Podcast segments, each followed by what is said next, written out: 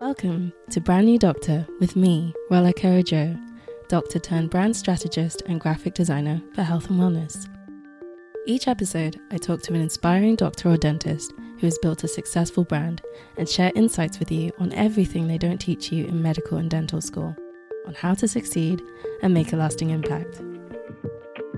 Your success story has already begun, but life doesn't hand out pass marks.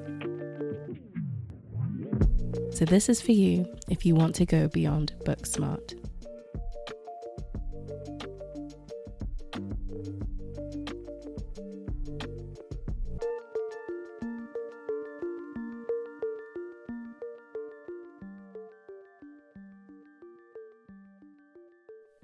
Okay, let's talk about facing big world problems.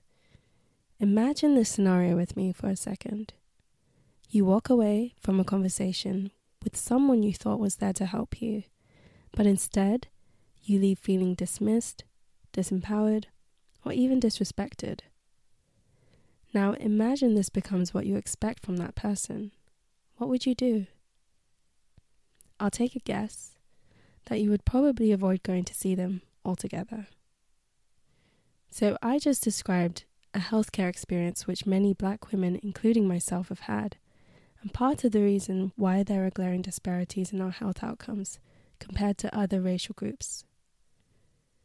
Faced with such big problems, it can be hard to know where to begin, and if you've ever tried to change the status quo, you might understand some of the frustration. But my guests, Dr. Remi Mogekwu and Dr. Jennifer Owusu are doing something about this. Chat Her Box, the platform they created, is using social media to give black women the safe space and the time of day to ask questions. It's wonderfully simple, but this can make all the difference by helping patients to feel empowered to get the right treatment for them. Now, simple does not mean easy. Remi and Jennifer are also specialist registrars in OBS and Gynae at busy hospitals in London. You may also be in full time training, busy studying, or juggling other commitments in your life and want to solve big problems like healthcare inequalities, perhaps even at the same time as you're figuring out how to navigate the professional world as a minority. If you don't know how to start, where to start, and how to keep going in spite of the obstacles, start here. Listen to this conversation.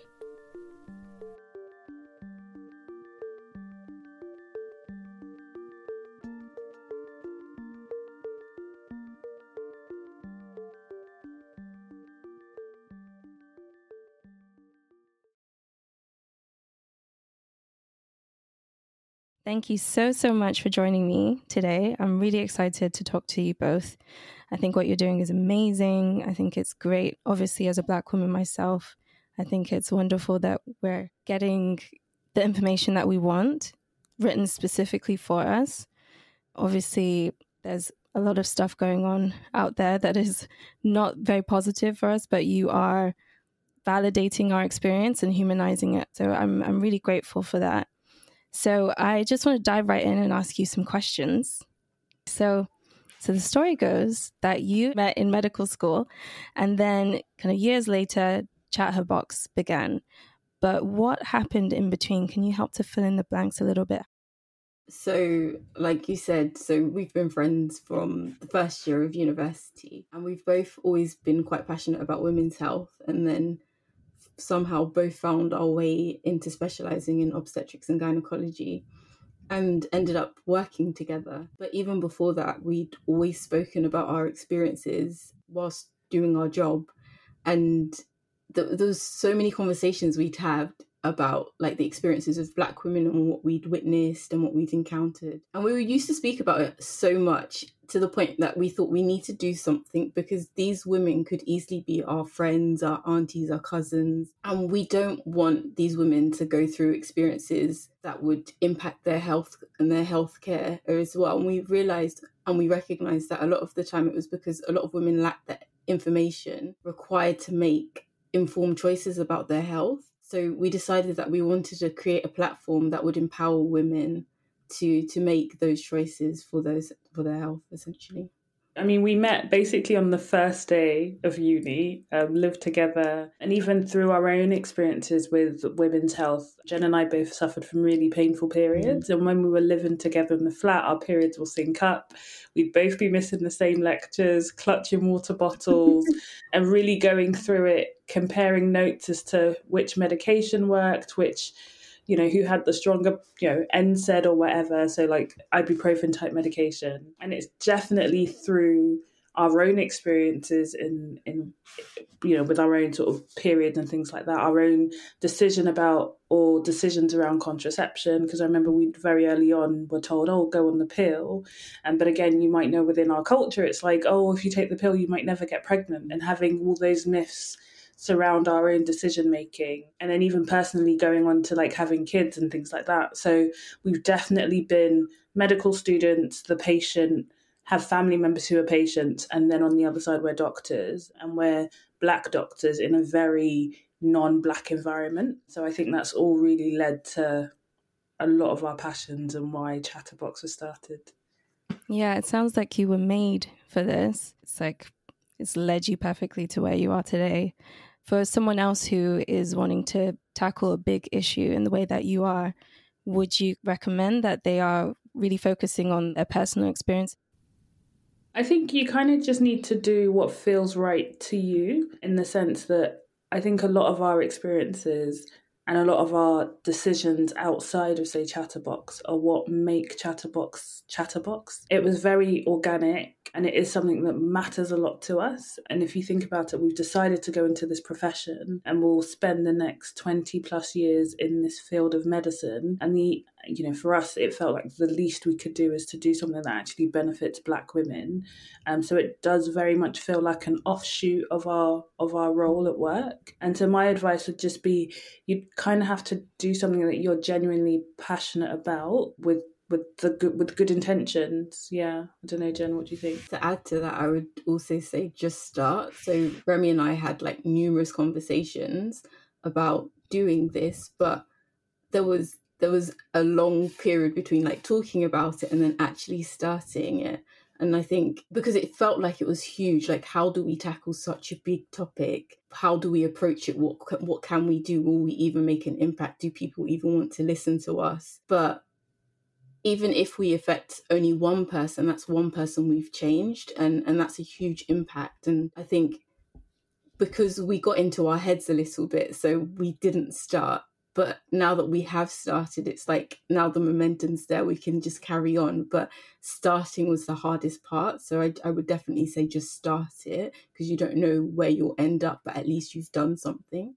What was the tipping point for you when you actually began Chat Her Box? Because like you said you were talking about it for a while and oftentimes big ideas kind of get sat on for for a bit of time before you're ready to go. What what was it that actually pushed you to do it in the end I think it's a mixture of things, but I think a, a lot of it, there was certain frustrations about working and witnessing things that kind of just pushed us. I think that was the final tipping point. Do you think, Rose? Yeah, no, I'd agreed. I, I think, and then we were in the same hospital at the like. I think our schedules were a bit more similar, and then we just the conversations became a lot more frequent. And I think interestingly, we actually someone had done an event, like a health event, a few months before. And then I came, went back and I was like, Jen, it was really good. And, and then we, again, we kept talking and kept talking about how much we could do, what we want to do, what we wanted to achieve. And I do think as an external, that was probably an accelerator for me mentally, because she was like, oh, okay, let's do an event together and then COVID happened, or COVID was about to happen, or something, and then we were like, okay, we can't do an event, but if we're we still need to get the word out there, and then we were like, we'll start with what we've got, and I think it's just sort of going on what Jen said about just starting. Um, we could have very much been like, okay, COVID has happened, we can't do any in person events, we'll just let it be. But we were like, okay, what do what can we do? And then that's kind of how the Instagram page itself started. So starting small, with mm-hmm. the resources that you have available and then kind of growing from there is what, what you'd say is a, is a good way to begin. Exactly. Yeah, yeah. you said that there are these experiences that you you had that lead, led to these conversations. Do you mind sharing a little bit more about the kinds of experiences that you were having that really pushed you to to start Chat Her Box? I guess off the top of my head, I remember being on a ward round. So the the hospital that we were working together at the time in East London, very diverse population, um, and the consultant body are not pa- particularly diverse. They don't necessarily reflect the population that you'd see. And I think it was just probably very unconscious and not what you know not done deliberately, but it, I guess it was like the tone in which sometimes patients were spoken to or spoken of, or just little things like how much time was spent in a room with a patient to really give them the information they required to make a decision. And it was just very much so that it uh, I, I felt for sure that the population couldn't really speak up for themselves. And sort of seeing that day in, day out it then magnifies really all the other sort of little experiences you've had over time. So, you know, obviously as a black doctor, when I did my first year of working, you know, you'd hear things like, oh, like your skin color, oh, you're the colored girl, like all the daily microaggressions, or working with another black doctor and then you being mistaken for the other person. And you know that happens as a as a medical body, and you're like, but what happens to the patients? And the patients can't speak up. I, as a junior doctor, really can't speak up. And if I'm in a consultation with a patient with a consultant and I see the patient doesn't understand, but the consultant's left the room, how much power do I have to be like, no, they don't understand, you need to re explain? And that's only something that comes with time. So I think those types of experiences, especially towards the end, were definitely the tipping point. And I think Jen's got a story about a sickle cell patient that do you remember the? Because I never actually met her, but it was one of your stories about a sickle cell patient and how they spoke of her being problematic and things like that. Do you know, it's it's such a shame because I was thinking as you were saying the sickle cell patient, I was like, which like which patient? Because there's been so yeah. many experiences where been labeled as being aggressive or being rude, and like when I've met the patient, like they're far from that label. Like they're so far from that label. I'm like, what? Why has she been labeled that way? But when another woman of a different race has spoken in the exact same manner, she wasn't given that label. And it's a shame because we recognize that sickle cell causes extreme pain for patients. And then that's exacerbated when they're pregnant because they might have like nausea and vomiting. We're always told that they shouldn't be dehydrated because that could lead to a sickle crisis. But these women, like this woman in particular, was labeled as being like pain seeking and rude. And it was such a shame because that was far from the truth and had anyone given her the time they would realize that that that she was she was a patient that needed our help and needed the right type of pain relief. But obviously if you're in pain I, like i don't know about you guys but when i'm in pain i have no time for anybody. I don't i don't really want to speak to you. I don't like i just want to be by myself and just deal with the pain. And if you've come to seek help and you're in a hospital and you feel like you're go- you're being ignored then sometimes you won't act in the best way necessarily. Sometimes you just you just want to be heard and sometimes the way to achieve that is you know raising your voice. And it's a shame that women have to to end up like that because they're not being heard initially when they're speaking of their pain and things. But yeah it's a shame that there's so many so many examples. You know, it's really interesting for me to hear you guys describing the experience of Black patients. It's not out of the realm of reason for me. Like everything you're describing, I can totally imagine that happening.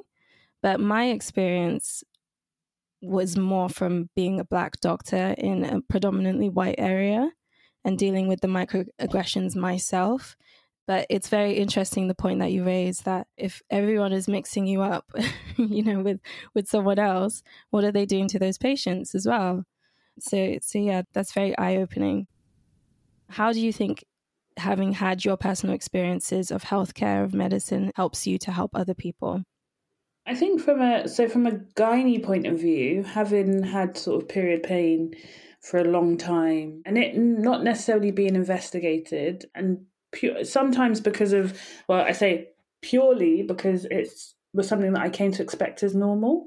Yeah, I have painful periods, nothing can be done about it, despite going to the GP multiple times as a teenager and just being given the same medication. So I came to expect it as normal. So therefore, I've normalized an abnormal symptom in my life. So, as a doctor, I'm very clear about people not normalizing pain and not normalizing discomfort and seeking help. And so I think that's how my experience has helped in that sense, but also just to have the empathy required. And as a doctor, yes, we're understaffed, we're overworked, we're tired, but you know, for that patient experience, sometimes we just have to like swallow it and let that patient have their moment and understand that they still need care. And that's for me is a constant battle because sometimes you're like, I'm human too as a doctor, but actually we do have a role in validating people's symptoms. And I think personally that probably just never happened for me. And then from a pregnancy point of view, I think because I was already in the profession, I had a very quote unquote privileged experience with my pregnancies. And so I can't say that I experienced it like a member of the general public where I didn't feel heard. But again, I completely see how it happens and happens time and time again. Yeah, I, I have to agree, like, especially with empathizing with patients, because, like Remi was saying, we've both suffered with like horrible periods. So, whenever I see a woman, I don't want her to have experienced it and gone uh, even if she has experienced it, I want her to know that I've heard her and that the pain that she she's experiencing is real because a lot of the time it gets dismissed by other people. And like for example, I remember I saw a young black lady in clinic who had been told by her entire family that you know having periods pains is normal so she'd suffered with this pain for a long time and just took simple pain relief and thought you know, eventually it will get better. And she had been told by her mum that once you have children, it will get better. But and I, I remember I've been told the same thing, and I'm just like, yeah. but when will I have children? So I should just stop. Until then, like, come on. Um, but I I remember just thinking your symptoms sound like textbook endometriosis. Um, mm and she'd never been investigated and i was like well we should investigate it at least. And we'd done the investigations and it turned out that she did have endometriosis so you know and sometimes you don't have an underlying pathology. Sometimes it's just really bad periods but that doesn't mean that you should just deal with it just because you know and as, because it's something that i've experienced myself i'm just like well I don't. I, if you're telling me you're in pain, let's do something about it because you don't have to suffer. I, I've I've been through. I know what it feels like. I can empathize with you. So let's let's do something. Let's investigate. And I think that's what I bring to the specialty because I've experienced it. How do you think that we can improve the empathy across the scale of other people for Black women?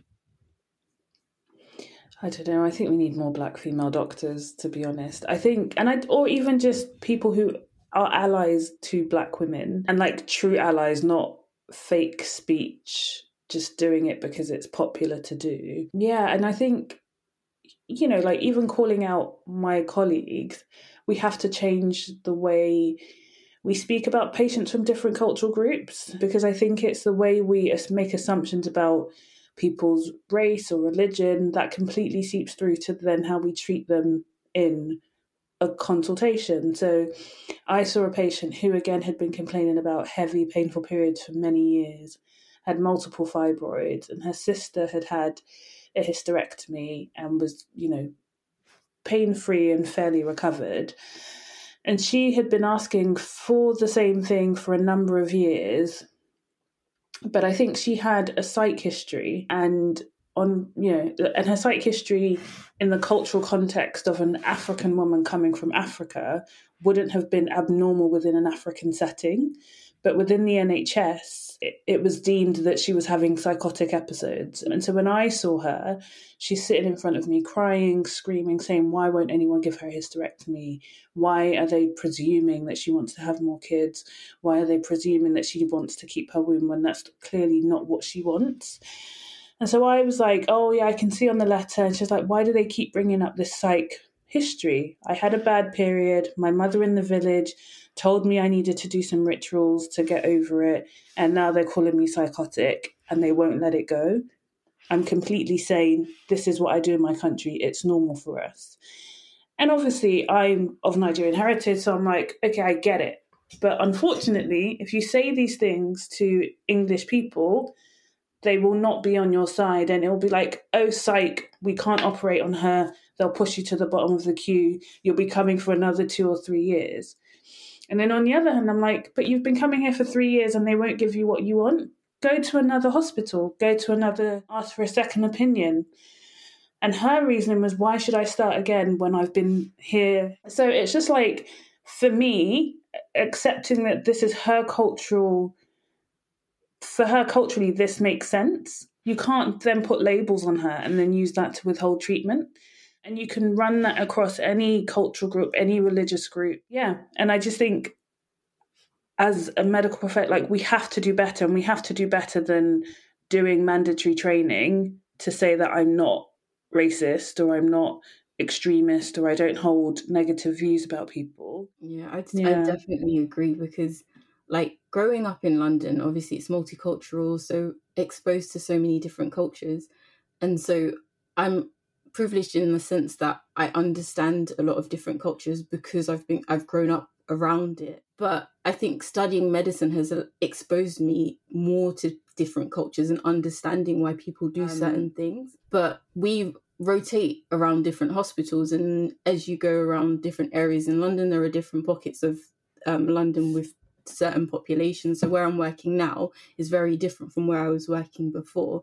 And understanding the differences between different cultures, just because it's easy to label all black women as the same, but we're not. And even between the different places, different places, we we've all got our slight differences as well, and understanding that. And it's it's easy to it's easy to say, oh, let's just tackle black women as a whole, but I think that also has to be explained that we're not all the same and therefore we yeah. you can't have a single approach to it. There has to be different approaches into understanding how black women and women of different backgrounds uh, understand healthcare and then we can and then we can make those differences in how we treat the women. But i think if we have a one size fits all way of working then we're never going to really deal with the true issues yeah, and I do think as well there there's often messages that come out from say the Royal College of Obs and Gynae or public health type messages,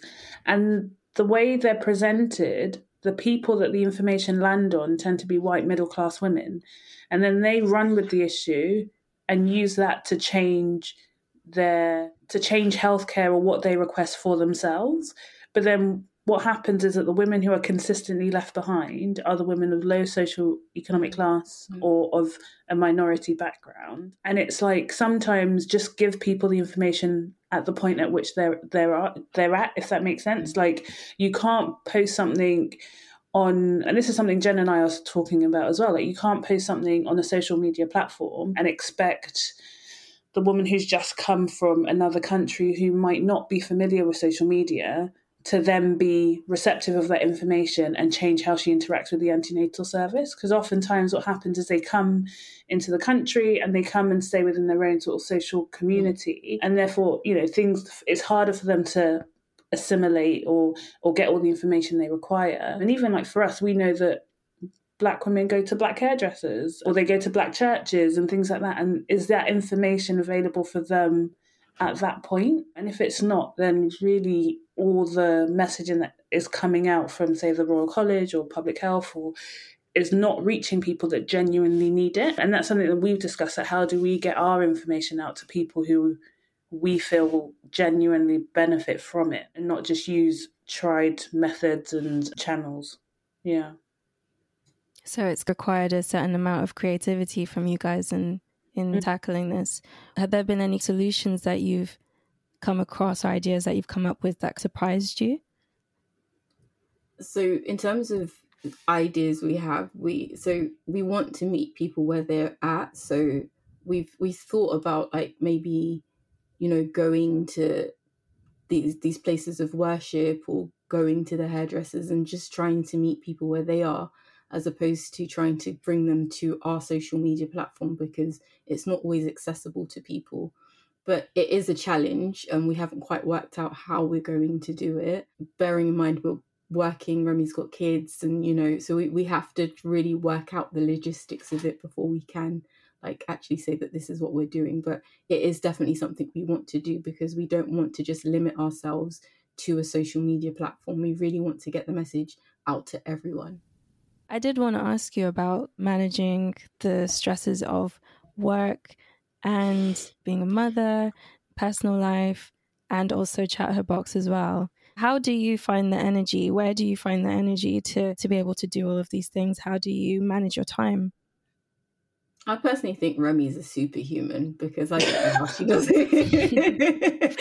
Honestly, because I even like the work life balance is a struggle for me. Working full time and then like coming home i'm always like I, I just feel exhausted most of the time. And i've just been studying for my exams as well so i can't say that i've had much input and remi's been really holding down the fort for us. But yeah it's it's just trying to make time when you do have the time and just saving things and and then just posting as and when you can. But yeah i i definitely think it's it's it's a balance between when one is busy the, the other person just you know holds things down until we, yeah. we both work off each other basically yeah and i think as well it's just realistic if that makes sense like since we've had the platform, there are times when we've had to take breaks because it's just not feasible. And I know, I know Jen's suggesting that she's not had much to do, but she's had a house reno and she's still working in a pandemic, whereas I've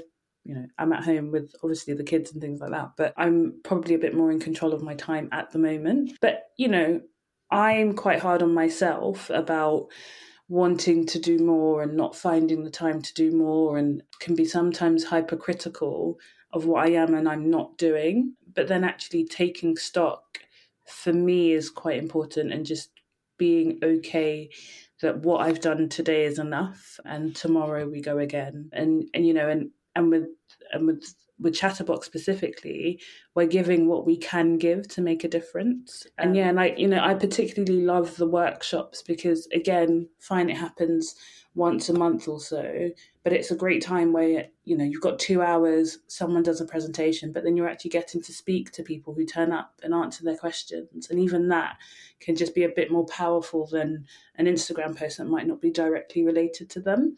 Um, so yeah, so there's obviously a lot to do. There's a lot of balls that are juggling. I guess my advice to myself every day is take it easy with me. You know, there's always tomorrow. If you didn't get it done today, you'll get it done tomorrow, and just be appreciative of the things that we are doing. If that makes sense. Yeah. I know for me, the bigger the thing that I want to do, the more important it feels to me, and the more things that I could be doing instead, the worse my procrastination can be. And so I, I wonder if this is ever a problem for you. And if it is, how are you able to to manage it?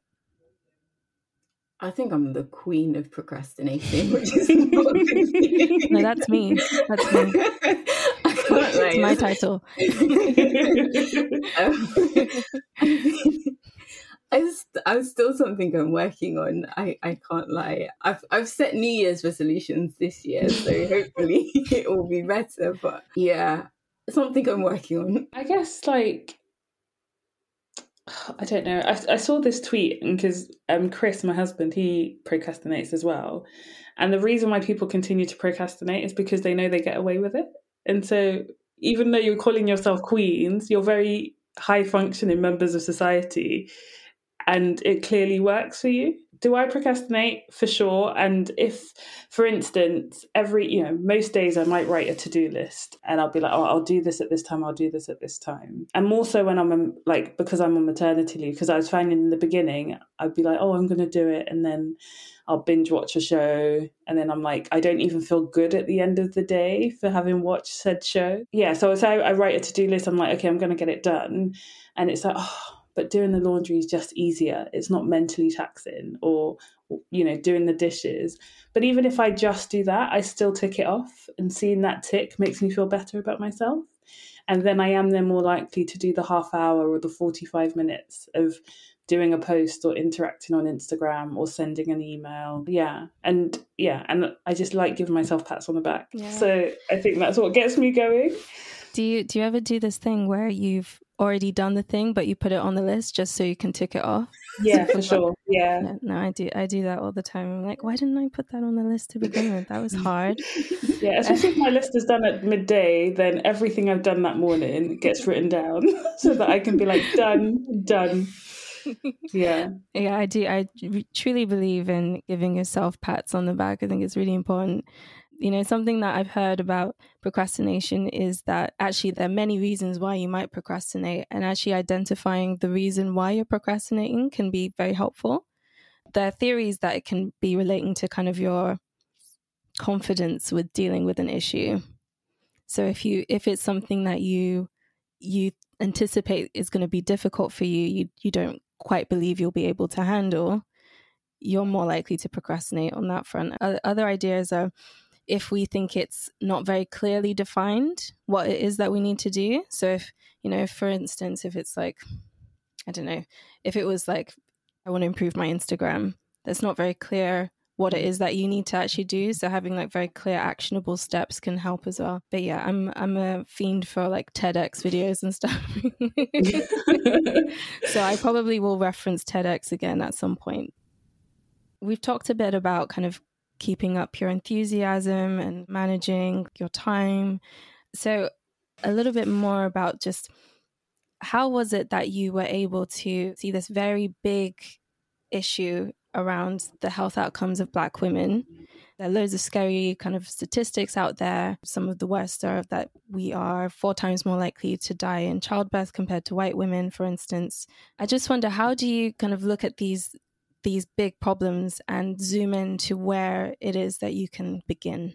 I think because the headlines are so triggering, but they don't offer a solution. And for us it's it's just trying to take small steps and we know that part of it is is empowering women and how do you do that you educate women and if a woman is educated then she's empowered and then she makes informed choices but it's it's really difficult because when you do look at the problem it, seems so huge but we can only do what we can do. We recognize how big the problem is but even if we can take a small chunk and and you know just tackle that problem just a tiny bit not not look at the whole thing but just a tiny bit then it seems a bit more manageable. But I, I, know that the Royal College have set up a task force and they've got things that they're trying to do as well. But from our point of view, we we're just doing the little that we can and we hope that we can affect some change and have an impact.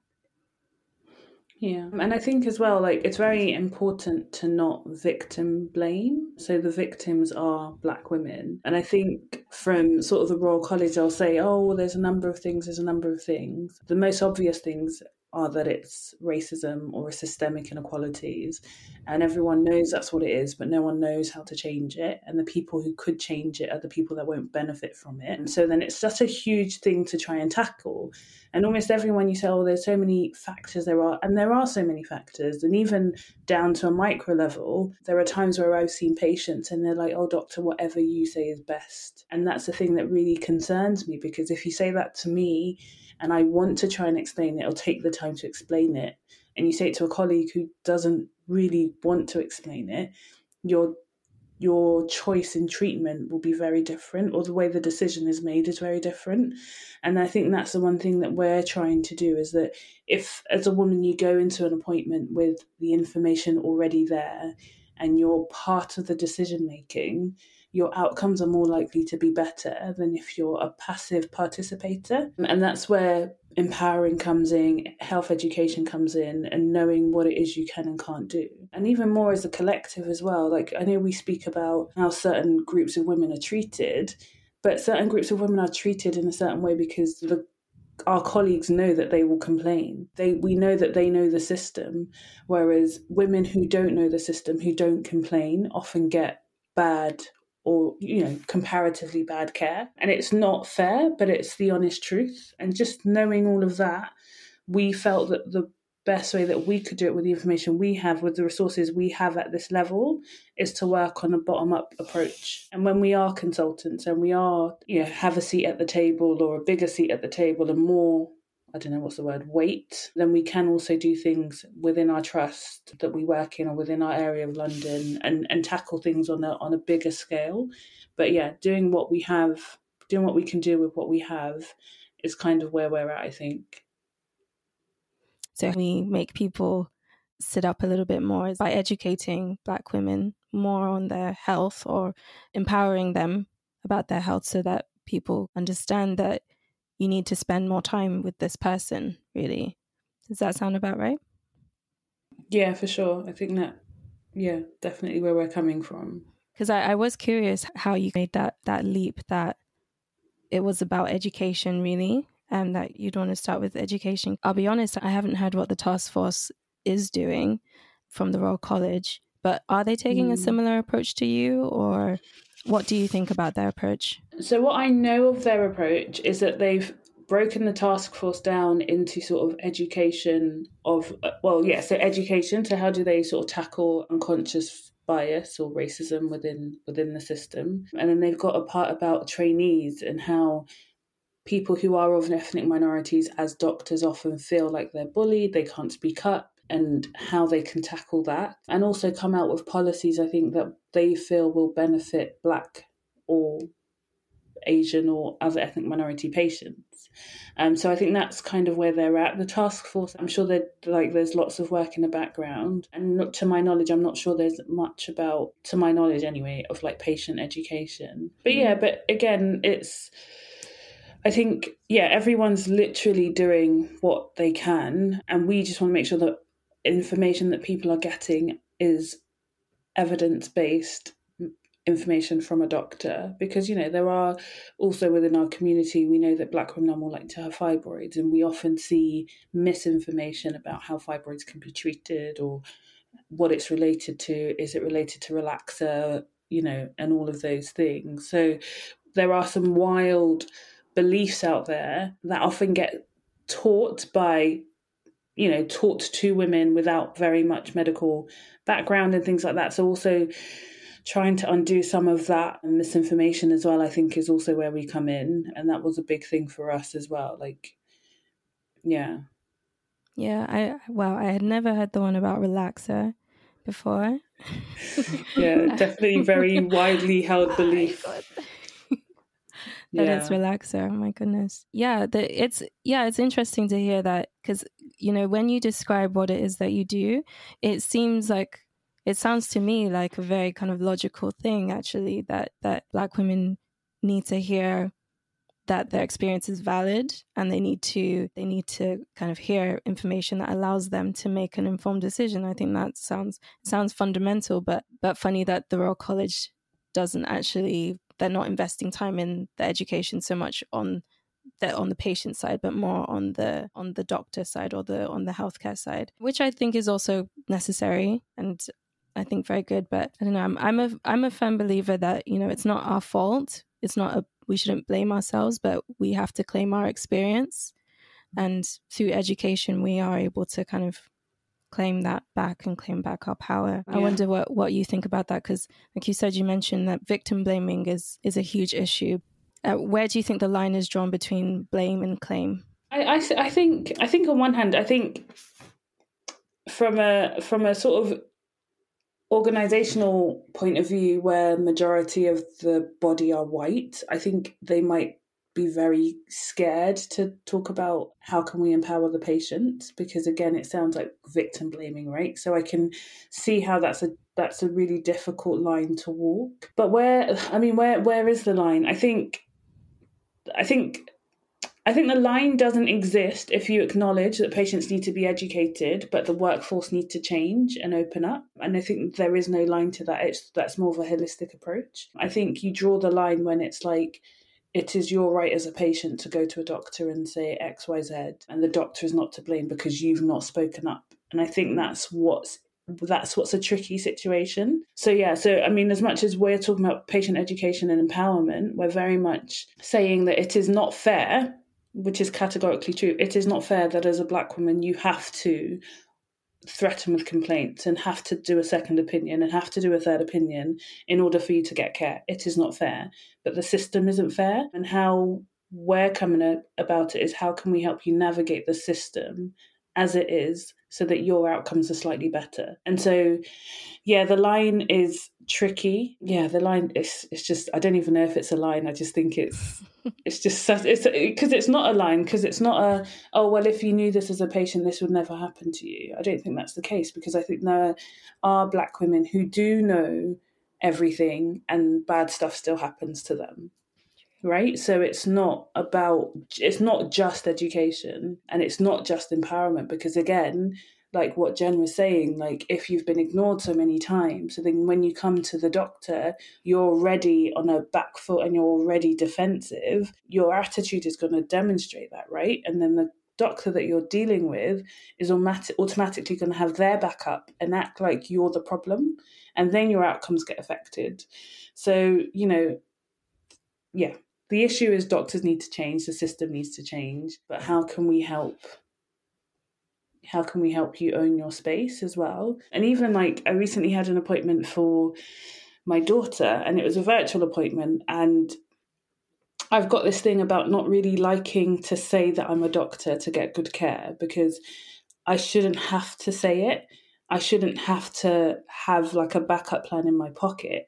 And even I'm like meditating a couple of days before the before the appointment. I'm like, I really just hope this person's going to take me seriously. They're not going to try and make it seem like I'm crazy. Oh, if it's a video appointment, I need to make sure my hair's tied back. I need to make sure I look professional. And why should I have to do all of that just to be sure that I'll be taken seriously? Like, that is not right. But if I know that doing all of that makes my life a little bit easier, then I'm going to do it. But it's not right, if that makes sense. Yeah. Yeah, I don't know if I've explained my point very well. No, no, but no, yeah, it's, it's, so true. I, I yeah. always quote Whitney Houston when it comes to these situations. It's not right, but it's okay. you really shouldn't have to, but yeah, but it's the system we're in, and yeah, and and yeah, obviously, education empowerment needs to be had because we see that it works for other groups of women, mm. but we also recognize that this is not the only answer, it's only a tiny answer. Mm. And I could see how the college would shy away from saying, let's educate Black patients, because then you're putting the onus on the Black patients, and that's not right from an organizational point of view either. Yeah. yeah, I suppose you you guys have more I don't want to say privileged position, but as Black women, to provide kind of educational services to other Black women, it's not it's not patronizing. Yeah, yeah, because we hope. We exactly, we definitely hope because I found if someone looks like me, it may it sometimes their message comes across better than somebody that I can't relate to because we mm. probably have never had any of the same experiences before. Yeah and it's definitely even with the workshops because again we've definitely got a thing about making sure that all our content and all our imagery are black women and if it's not we'll find something else to use. But all our speakers that have spoken at our workshops have been black women who work in the specialty. And definitely the feedback we're getting from our workshops is it's so nice to speak to two black doctors. It's so nice. Like we had a, a workshop on polycystic ovaries, and the person who gave it had polycystic ovaries herself, and she was showing them the medication that she's using and what medication they needed to be on, what they could get over the counter, what's worked for her, what hasn't. And for them, that was invaluable because here's a doctor who treats PCOS, who has PCOS, who's telling me what I need to do as a patient with PCOS and she looks like me, of course you're going to really take what she's saying versus a white male or white female who doesn't know where you're coming from, doesn't know what your food's like, doesn't really know your cultural background, and is saying, oh, you just need to lose weight. So I think for us as well, it's very important that there is representation, that you're taking advice from people who, again, not all black people are the same, but have an inkling of a similar background mm. um, to you. Yeah. Mm-hmm. I think you're so right that having someone who you can relate to on so many levels is really, really important. Have you had much pushback from people with starting Chat Her Box with regards to people who think that why do you need to do this basically i just find that generally speaking when something is made specifically for black people other people have something to say about it mm. so i wonder what your experience has been of that I haven't had any until recently, but it wasn't it wasn't obvious in that a, somebody had asked, I was talking about it with somebody else, and then a colleague asked, Oh, what is this? And I just briefly summarized what it is that we do. And she's like, Oh, pulled a funny face, rolled her eyes.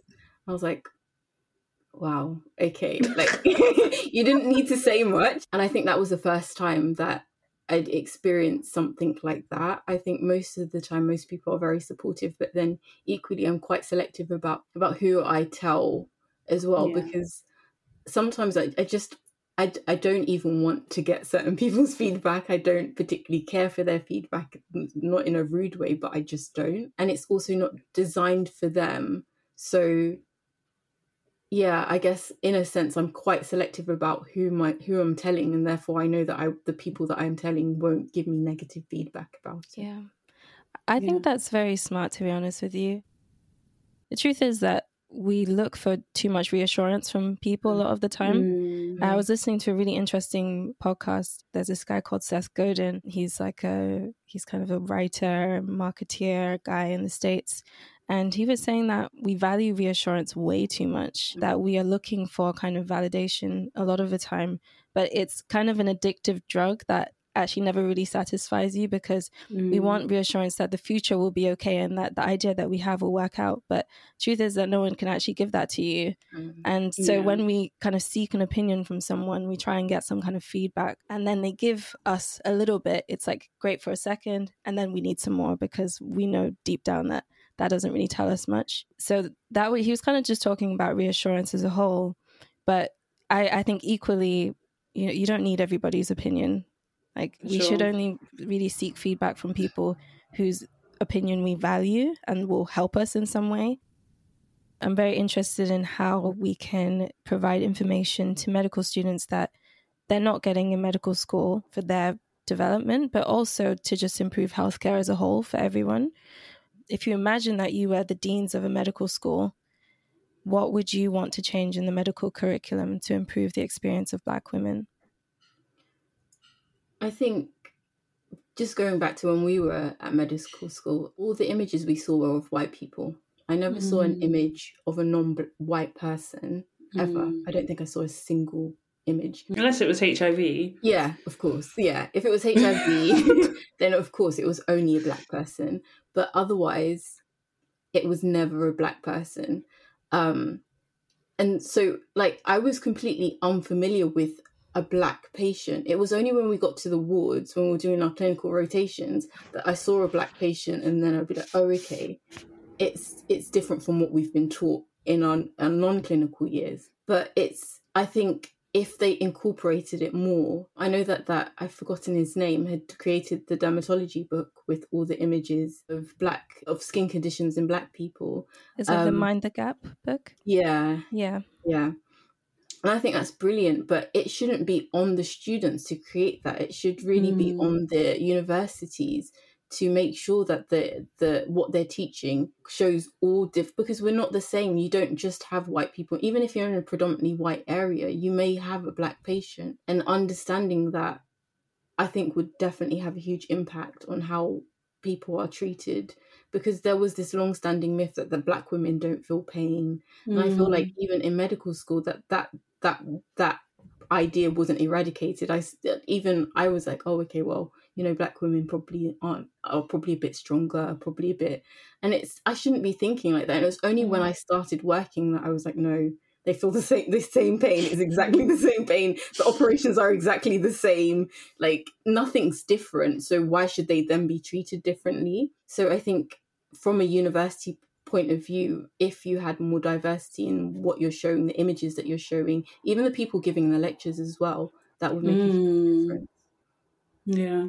I think as well like like tackle racism within the within the faculty because mm. when we were in medical school there were so many microaggressions. I remember like my maiden name, my maiden surname is Oshandina. So my name is my initials are OOO Um, and I remember we were doing this test or this like paper, and it was like, oh, we'll put your initials down. And then the teacher was like, yeah, we will never know who you are. Well, unless you're Nigerian and you've got a triple O, which you know, was me. And I'm like, oh my gosh, like, how can someone just say this and think it's mm. acceptable and move on? And even within, like, you know, what Jen was saying about black women don't feel pain, that's not just for black women. That is littered through the whole medical curriculum. Black mm. people are more likely to have hypertension. Black people can't have this medication. Black people this black people that. So you leave thinking that black people have every condition under the sun apart from cystic fibrosis but no real reasoning no real methods on how to treat them just labeling them as sick and frail. The paradox, yeah, and just having very strong at the same exactly, time. Exactly, exactly. you know, or, or, you know, they won't benefit from this medication, so don't offer it. So I just think all this type of nonsense that seeps through, like, needs to be removed. Mm. It needs to be challenged because you're you know, again, like in our medical school, it was a huge medical school, but the black people were a minority. I think less than ten, less than one percent of the population group. But because you saw a lot of black people, oh, there are tons of black people in our medical school. Not that's not true. And then if you think about that, how many black doctors get work within London because London's super competitive. So the doctors never reflect the population and and all of that stuff. Or doctors have to go work outside of London, where again they're another minority it's just yeah the whole system does not work mm. and it's not beneficial to black people or other ethnic minorities specifically black people. And because we know that there's other races that are well represented within the nhs and they tend to do well. So yeah i think the curriculum needs a look at for sure. And and the people who teach need to be different as well. They need to look different. They need to come from different backgrounds. Yeah you know, we actually went to the same uni. We all went to King's. I guess for me, I feel like it was a very it was a very polarizing experience being at medical school because it's like I know what I know about being black and my experience of being black and the people that I know that are black and then what I'm being told in the lectures mm. about mm. about blackness. and I was like, okay, I guess I'll just learn this for the test. Yeah. And sure. also hold my personal thoughts and opinions on this at the same time. I, I just wonder for a black student, a black medical student, what kind of advice would you give them to kind of navigate the awkwardness that is in medical school? Oh, the microaggressions run mm. strong. I have some stories. Have Too some many stories with teachers. Oh my goodness! And and it uh, it doesn't get better and that's what's a shame like it doesn't get better. And and i think there is power in finding other black doctors and having your own community. There's power in that. Mm. but unfortunately well eventually we will be within with hiring power and things like that. And you know that there are more of us coming through. But yeah but you're still a minority at work and it's just learning that within within medical school I still felt fairly protected because I did have a very, you know, I had lots of black friends. We all mm. banded together, but that's actually not reflective of the real world. And then it just, it's just, you know, working is such a shock anyway. And then you're working and then you're losing your support network and then you're dealing with microaggressions that you were able to somehow feel protected against because you had the ACS so the African mm-hmm. Caribbean Society, and that just doesn't exist as a working doctor. My advice is just it's hard, isn't strong. it? I, I like, it's a lot. It's a lot. When you have your group of friends and you deal with the microaggressions, you can almost laugh at it. Like you can talk about it with your friends and get it off your chest. But I remember my first year of um, working, I was just outside of London in a predominantly white area, and I was the only black FY1. And I was, I think, one of five doctors in this huge hospital. And there was so many microaggressions, and it came from the patients, it came from the nursing staff, it came from the mm-hmm. consultants. Yeah. And like, I had no one immediately like I was working with that I could talk to about this, and I found mm. it really, really difficult. And it, like growing up in London, you know, it's not like you don't deal with these things, but I I did struggle for a bit, and it was like I just need to get a thick skin, and it's a shame that it was like I have to just get a thick skin, Mm. but you have to be strong because unfortunately, until people are educated and know better, they will carry on, and it's almost like you have to just you, not accept it, but you just have to be strong and just Yeah. know that it may come, but it it doesn't change who you. It shouldn't change who you are as a doctor, and you shouldn't like react to it in a negative way. But th- there is no harm in telling because I remember there was one time a nurse had refused to take blood from a patient because she was dark skinned. And I was like, what? That that makes no sense to me. She was like, no, no, no. She bleeped me from where I was and said, This patient's so difficult. I can't see her Oh. veins. She's too dark.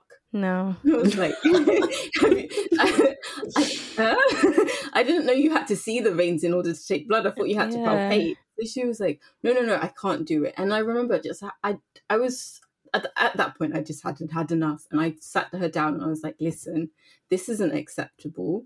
You can't treat patients like this, and you can't give this woman substandard care just because she's darker you're saying that you can't take her bloods, but this woman's got the most beautiful veins. It's like I'm you've you've been doing this job longer than I have.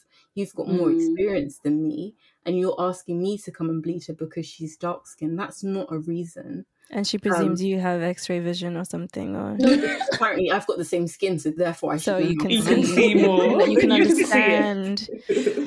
and I just remember I had to tell her like this isn't on. This I if no one's ever told you, I'm going to tell you today that this isn't okay. And mm. there are times where you just have to speak up and you just need to know when is the time. Sometimes it's not appropriate to speak up at that moment, but sometimes it is appropriate and you have to tell your colleagues as well.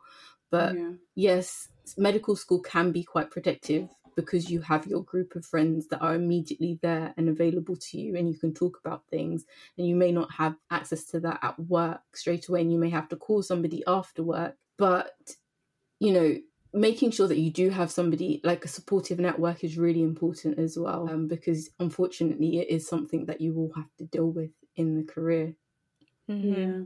Yeah. And I think probably sign up to like mentor schemes because I know Mm. that there are quite a few that are coming through, and we've definitely been asked, and I think we've agreed to be mentors as well. So just like sign up to things like that where there are people who have gone through it who can speak you through it. Um, I think there's it's a shame because of our profession um, reporting isn't very well like it's frowned upon and you Mm. know that it can affect your career if you do so and and all of those things which are wrong but again it's the system and we're hoping that things change i know especially within our specialty that's one of the things they're looking at like we've now got a representative who speaks up for you know for the diverse groups and things like that so so yeah so hopefully things are changing but yeah but it's just recognizing that yeah it's hard. Have support outside of work. Have mentors engage in mentors and put yourself out there. Like if you if you are working in a department where you're the only black doctor or you see other black doctors try and speak to them see what their experiences are. Um, i remember so when jen and i were working together we were working with another black girl and we were all on the same level and they kept mixing us up as they do. And then one consultant jokingly said oh i remember when we had three asian women and i just c- called them a combined name because i could never figure their names out and i said are you suggesting that us three black doctors have a shared name and he was like, oh, no, no, no, I would never. But we were in a room full of other doctors and everyone was laughing and it was all banter. And I was just like, well, that's not really on. Um, and I told the story because he said it was a joke. So I kept telling the story to everyone who would listen because I'm like, this is not on. Like, this is Mm. not something that you can just laugh at. And I remember George Floyd happened and I said, oh, you know, that joke you made, I don't think it's appropriate because you know how maybe 10 or 15 years ago, a male consultant can tease a woman, a female consultant. Well, that's now considered assault. You know, the way you speak to black doctors will have to change because, you know, the time is coming where that will be clear racism and you can't say it. Oh, yeah, but it's just a joke. But no, it's not. I come to work, I'm a min- minority as a doctor at work oh yeah, but you know, you live in London, so I would have thought you would never feel like a minority. I was like, no, I'm a minority at work in my specialty. I don't see any black female consultant in my area that looks like me. That's come through training, that's got a consultant post. Oh, yeah, but you could say the same for white men. They're a dying breed as well. and it's just like you know we're not getting anywhere but it's also having these difficult conversations if you feel mm. bold enough to have them mm. that you need to challenge these ideas that you can't keep spouting out ignorant nonsense and think that you can get away with it and sometimes it's just calling them to task or you know a patient's like where are you from well i'm from england love leave me i'm here to take your blood i'm moving on you know i'm not the colored doctor i have a mm. name i have a name badge yeah but it's yeah stay strong I, I feel like it's it's a sad thing that our advice to black medical students has to largely be about just like managing racism. To both of your points, I, I definitely agree. I feel that I was very much coddled by Kings, mm. by the mm. multicultural nature of it, even though we were still minorities then. I felt a lot safer in that environment. And then I moved out to Bristol and mm. I was mm. working there and it was like a shock. I was having feelings I had back when I lived in a predominantly white area growing up mm. and I mm. it was alien to me to have it come back again and just have this kind of constant feeling of just being less than after years of having grown my confidence in so many ways. So I, I really feel that you're right that actually just being prepared for possibly a change of environment and preparing yourself in terms of the people that you surround yourselves with and um, and the people that you can go to if you if you want to talk about things mm-hmm. and reaching out to other black doctors as well would really help to make that transition easier and i wish i knew that as well when i was starting to work really got to pick your brain about a bunch of different things so it's, it's really great to hear from you guys what i wanted to finish on on a lighter note really just wanted to ask you what are you grateful for at the moment, and what are you excited about in the year coming? Jen, you that is a heavy question. I thought this was a nice one. like this is the worst question you could have asked. oh, that's jokes. Um, I think I'm grateful on the whole that I'm I'm in control of my own time on maternity leave. That I get to spend all this time with the kids. I'm grateful for that, and I'm grateful for where I'm at in the sense of you know motherhood, career wise, and and specifically with Chat Her Box. I think towards the end of last year, I was getting into the cycle of do more, do more, do more. But actually, it's just remembering and writing down that this is what our vision was when we started, and this is the impact we're making, and this is good, and more will come, but this is good for now. Um, and yeah, so I'm grateful for that, and I'm just excited to see where this journey takes us. Mm. I think. I think uh, having a very prescribed career, you get into training, you do training for seven years, you pass your exams, you become a consultant. I think this path of actually just doing something that's a little off what's prescribed is nice because it's like actually where could this take us? And what other avenues can this open up? And um, for me specifically it's made me think that i'm actually more interested in on a more i guess wider scale of patient health and health outcomes and not just working in hospital. And, it, and it's just like playing with those ideas. So yeah i'm excited where that goes yeah. Also excited to go back to work. What am i grateful for I have just sat my exam. I am grateful that I'm not living in the Starbucks revising for 12 hours a day and after work. Um, I'm praying that I've passed so I don't need to do that again. I'm also grateful for having peace of mind. So I've like been struggling with imposter syndrome for a while now. And it's it, and it's something that comes and goes, but I feel like recently it's like I've been dealing with it a lot better and feeling like I do deserve to be here and I do deserve to have like you know I like my what I'm saying matters and I can have a positive impact on my patients' lives and things like that. So I'm grateful for like that change in mindset. And yeah, in terms of what I'm excited for, I think like the same as Remi, I'm just excited to see the growth in Chat Her Box. I feel like I've got a new like desire for it, like new passion. And having sat the exam and got like a lot more information and more knowledge, I feel like I've got a lot more to bring to Chat Her Box as well. So yeah, excited for where we can go and where we can take it. Yeah, that sounds amazing. That sounds so great. I think it's really interesting what you say about imposter syndrome. I've heard someone talk about imposter syndrome, and I think a lot of people deal with it as well, feeling like you don't deserve to be somewhere or that someone's going to find out that Mm. you like you don't Mm. actually belong here or something. But I was listening to another TEDx video where they were talking about don't laugh at me. they were talking about fear and the guy had a really interesting take on fear actually. His idea was that fear is something you can't get rid of, but it can be a guide for you actually Mm. because generally speaking, you feel afraid when you're outside of your comfort zone. And it's actually kind of an indicator that you're in a position to grow.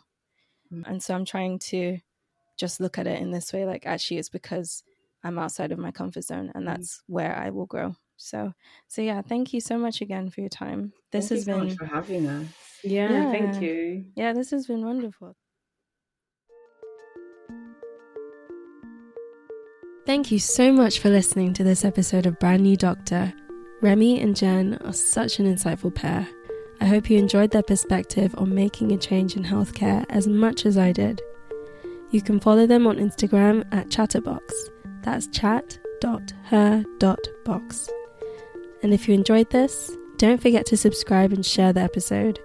I really appreciate your feedback, so please leave a rating and review. It helps other people to discover the podcast as well. You can also follow me on Instagram at rolake.so. That's R O L A K E. And I'll be back soon with another episode of Brand New Doctor.